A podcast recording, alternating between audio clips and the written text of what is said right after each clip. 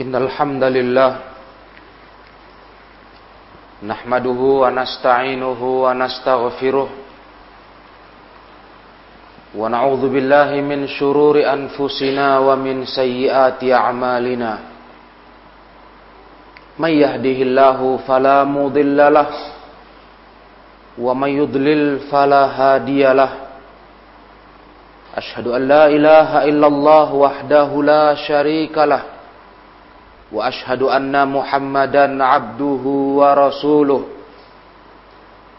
يا أيها الذين آمنوا اتقوا الله حق تقاته ولا تموتن إلا وأنتم مسلمون يا أيها الناس اتقوا ربكم الذي خلقكم من نفس واحدة وخلق منها زوجها وبث منهما رجالا كثيرا ونساء واتقوا الله الذي تساءلون به والأرحام إن الله كان عليكم رقيبا.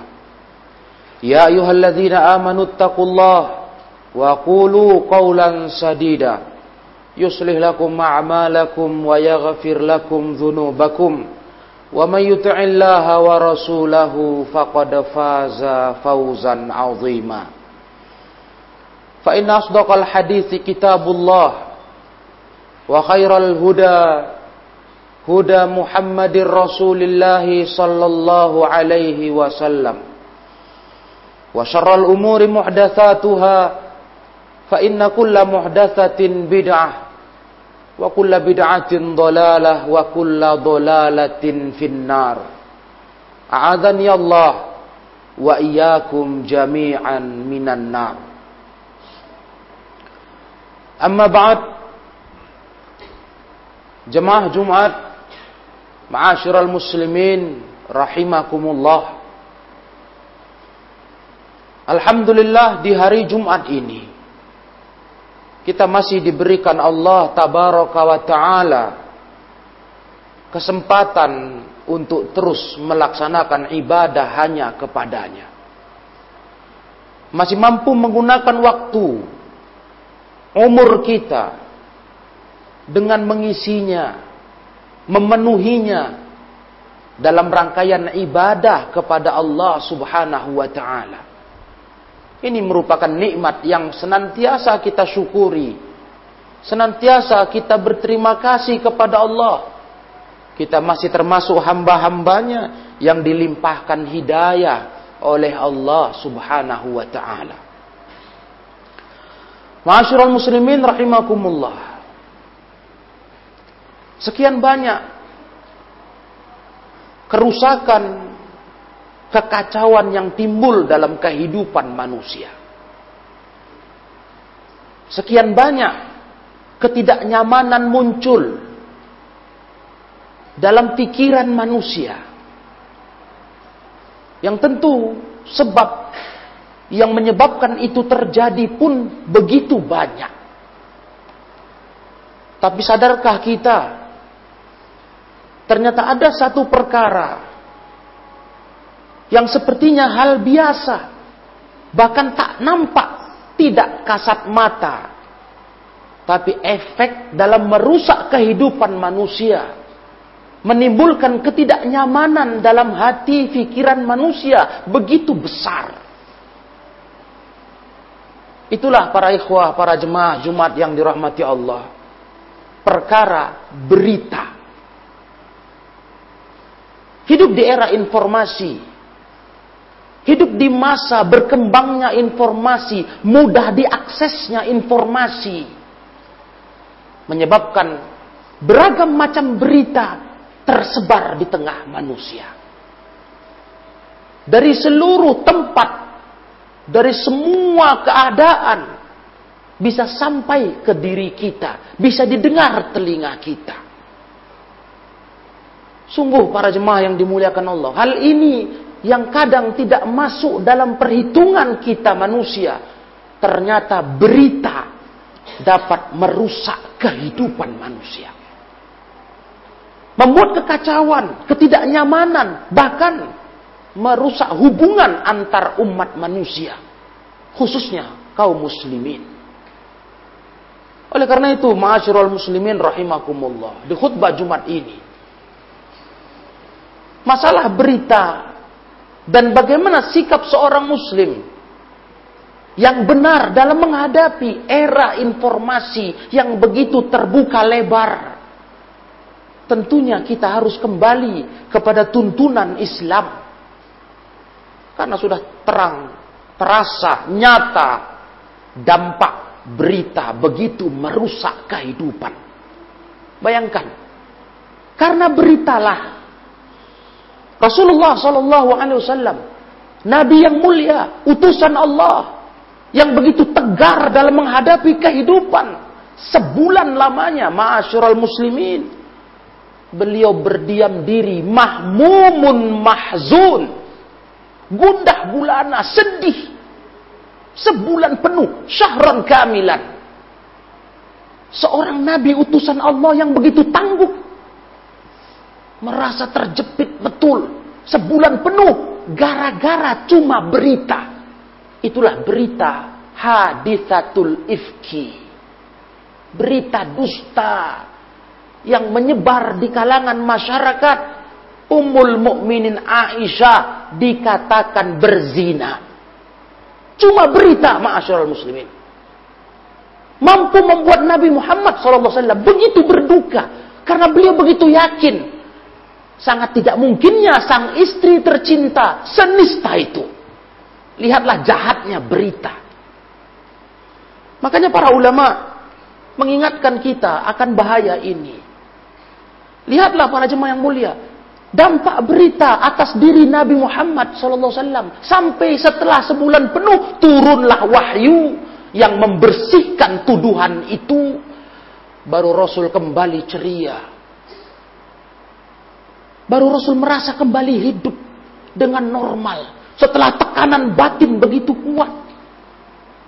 Dan bahkan berita pula lah.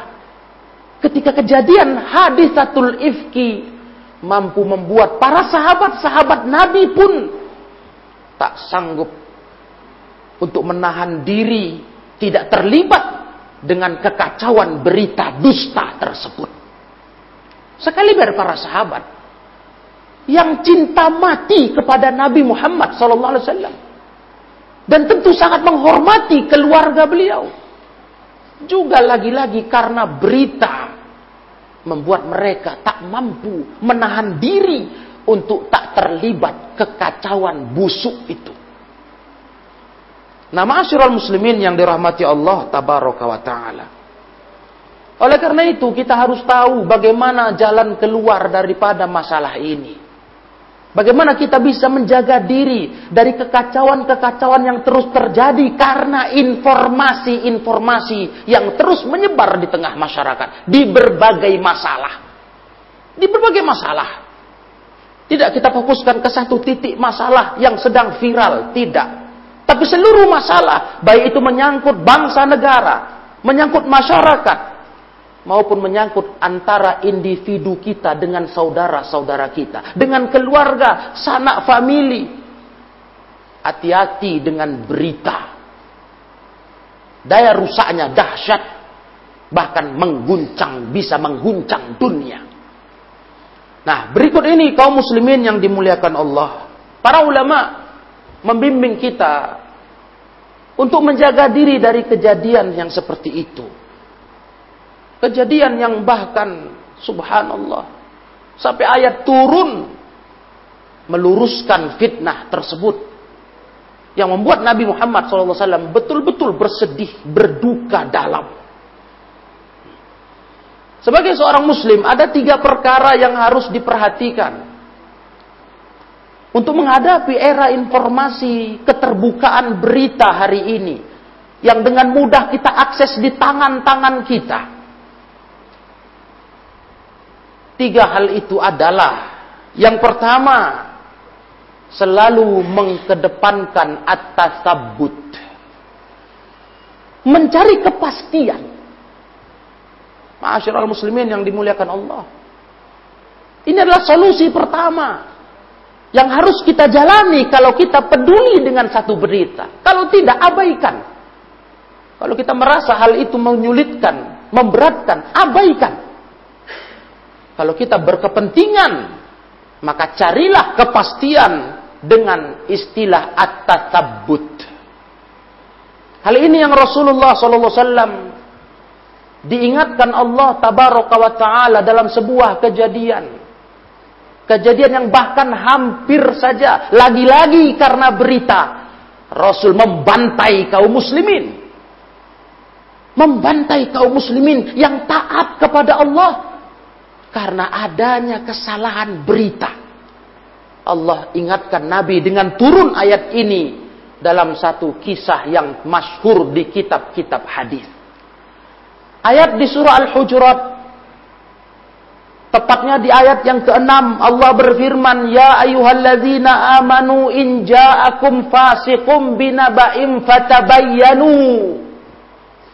Hai orang-orang yang beriman, kalau datang kepada kalian seorang fasik membawa kabar berita, maka lebih dulu harus kalian melakukan tabayyun, cross check. Dalam satu riwayat bacaan Ibnu Mas'ud, fatatabbatu yang masyhur di dalam Al-Quran kita, fatabayyanu. Dalam kiraah Ibnu Mas'ud, fatathabbatu. Masyarul muslimin yang mulia.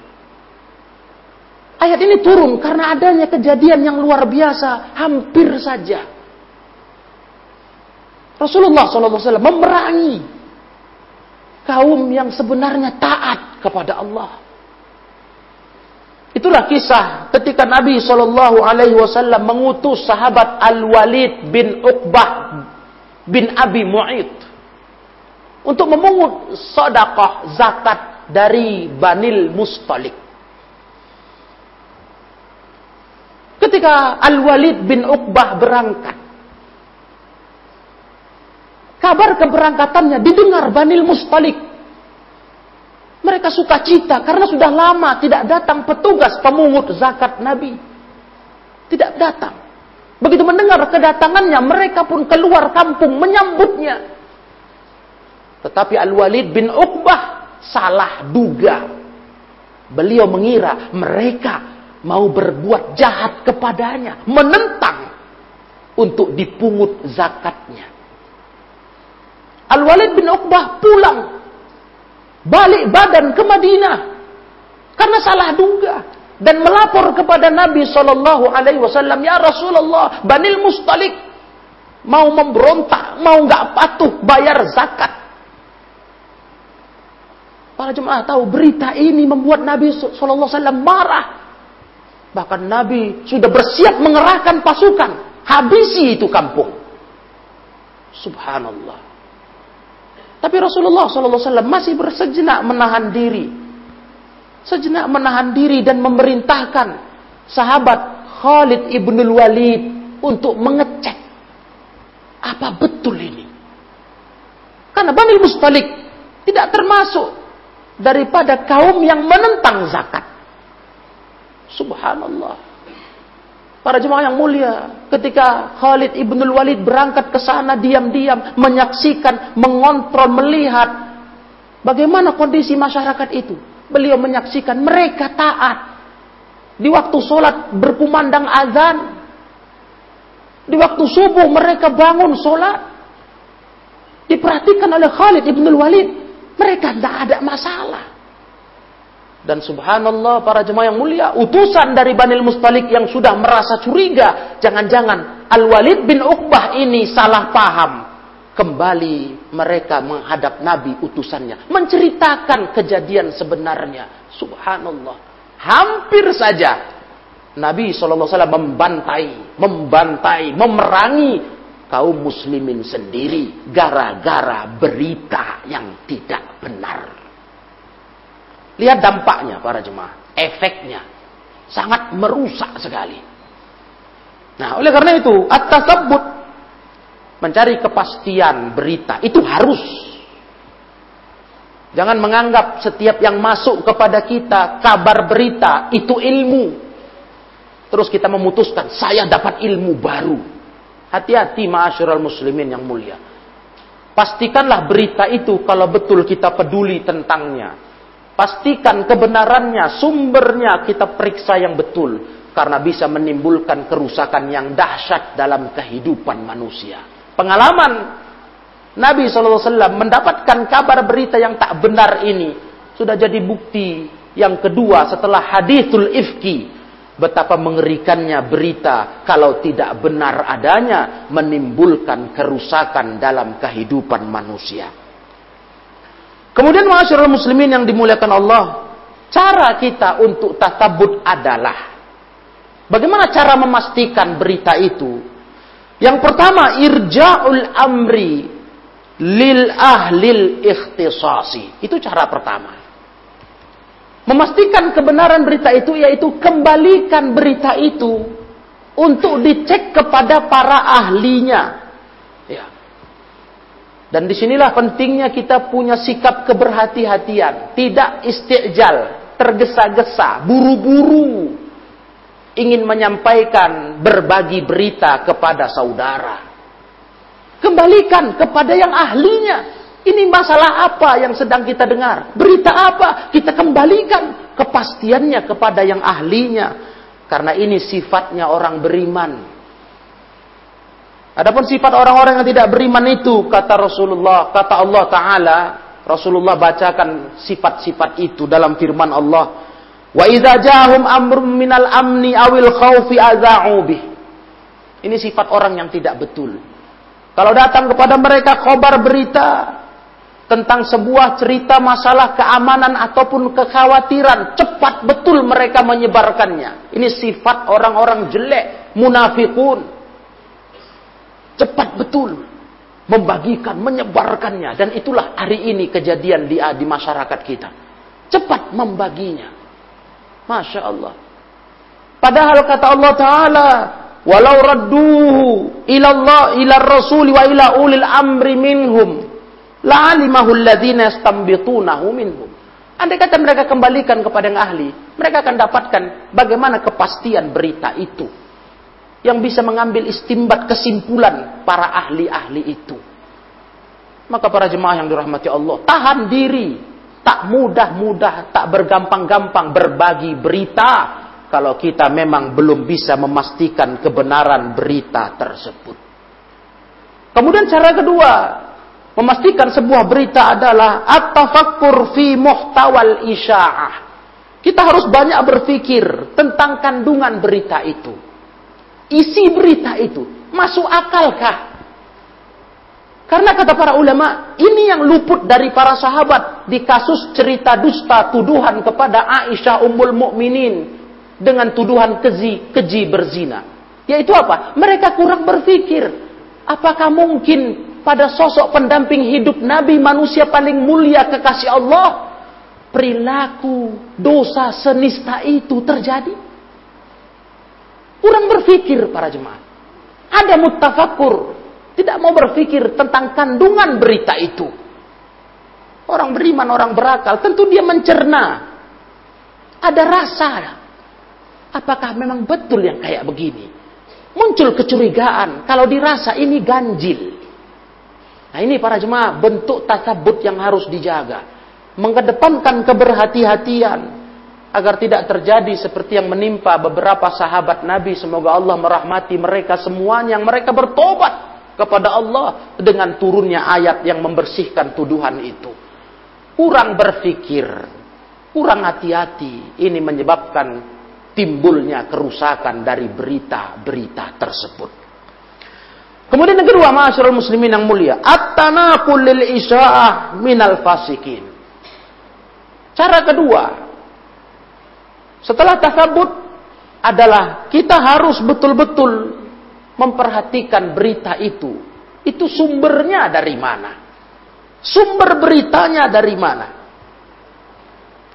Karena para jemaah yang mulia, di era informasi seperti ini, media itu sebuah senjata bagi yang menguasai untuk merusak manusia, menimbulkan opini jelek, opini salah, opini jahat, kesimpulan buruk. Itulah media. Makanya kaum muslimin yang mulia, sebagai seorang muslim yang tahu ilmu, harusnya dia mengecek dulu sumbernya. Bukan sembarang mendengar dan menceritakan yang didengarnya. Nabi mengancam perbuatan seperti itu di hadis yang sahih riwayat Muslim, kafa bil mar'i kadziban ayu haditsa bi kulli ma sami'. Cukup-cukup seorang itu dibilang pendusta kalau dia selalu bercerita semua yang didengar telinganya. Para jemaah yang mulia. Kita jadi pendusta nanti. Kalau setiap yang kita dengar, setiap yang kita tahu, setiap yang kita dapat dari berita, kita sampaikan, kita sebarkan. Cukup itu perbuatan orang yang berdusta, kata Nabi SAW. Nah, kaum muslimin yang dirahmati Allah. Kita harus menjaga diri dari kerusakan penyebaran berita yang tak betul ini dalam berbagai aspek kehidupan. Tidak fokus ke satu masalah. Ya. Maupun yang menyangkut masalah-masalah yang dianggap ringan, kecil, hubungan antar dua orang, antar saudara, antar keluarga, sampai urusan menyangkut masyarakat luas. Awas. Islam mengatur masalah berita, mengatur bagaimana menyikapi berita informasi dengan dua kaedah ini. Tasabut, kemudian kita memperhatikan sumber berita itu dari mana. Nah, kita berharap kepada Allah agar kita menjadi hamba-hambanya yang senantiasa menjaga diri dari segala kerusakan kehidupan, termasuk berita-berita buruk yang selalu ada dalam lingkungan hidup kita. Tak pernah sepi yang namanya hidup dari segala macam berita yang datang kepada kita. Aku lu qauli hadza wa astaghfirullah li wa lakum wa lisairil muslimin wal muslimat fastaghfiruh innahu huwal ghafurur rahim.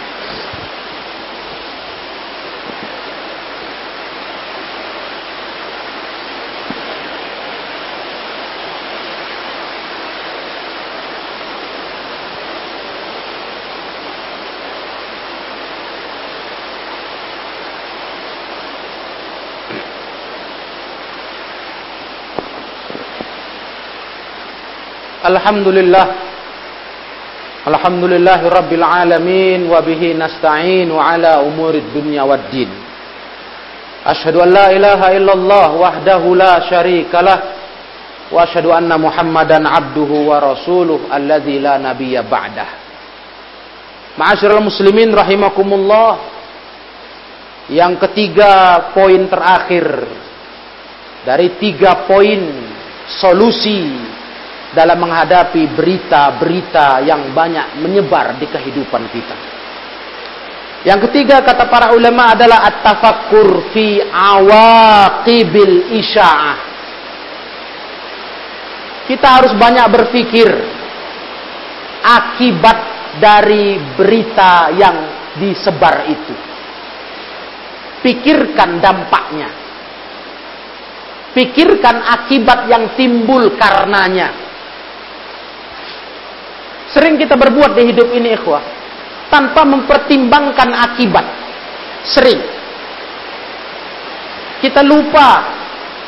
Kalau namanya berita itu akan menimbulkan efek. Menimbulkan sesuatu.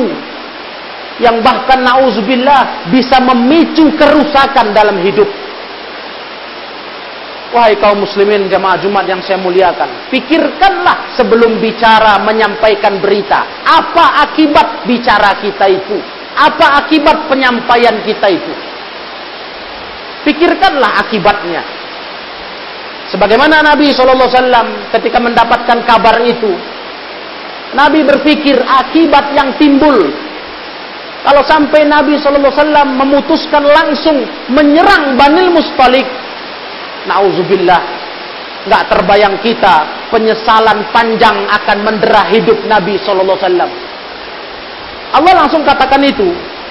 Kelengkapan surah Al-Hujurat ayat 6 itu Allah berkata, "Antusibu qaumam bijahalatin fatusbihu ala ma fa'altum nadimin." Jangan sampai kalian kata Allah karena kebodohan tidak kepak dapat kepastian berita, kalian menimpakan sesuatu kepada kaum yang tidak pantas diberlakukan itu kepada mereka. Nanti kalian menjadi orang-orang yang menyesal. Para jemaah, jangan sampai penyesalan itu sering-sering datang ke kita karena kecerobohan dalam penyampaian berita. Maka yang paling selamat memang mengamalkan yang Nabi pesankan kepada kita. Min husni islamil mar'i tarkuhu ma la ya'ni. Tanda baiknya Islam seorang hamba, dia tinggalkan yang nggak berguna baginya. Yang memang nggak ada urusan dia, nggak ada penting dia, dia tinggalkan. Itu tanda baiknya Islam seorang hamba. Maka marilah jadi muslim yang baik para jemaah Jumat. Muslim yang baik, yang selamat orang Islam lain dari lisan dan tangannya. Al-muslimu man salimal muslimuna min lisanihi wa yadih. Jadilah muslim yang baik. Kita boleh baca berita, kita boleh mengakses beragam berita, tapi ingat penyebarannya butuh tanggung jawab penuh dengan tiga cara fikir tadi. Perhatikan takabutnya, perhatikan tentang siapa penyebar beritanya, perhatikan akibat menyebar berita itu. Mudah-mudahan dengan khutbah nasihat Jumat ini kita semua lebih terjaga dari dosa, lebih terpelihara dari kemungkinan jatuh kepada kerusakan-kerusakan dalam beragama. Wallahu tabaraka wa ta'ala a'lam wa sallallahu ala nabiyyina Muhammad wa ala alihi wa sahbihi ajma'in walhamdulillahi rabbil alamin.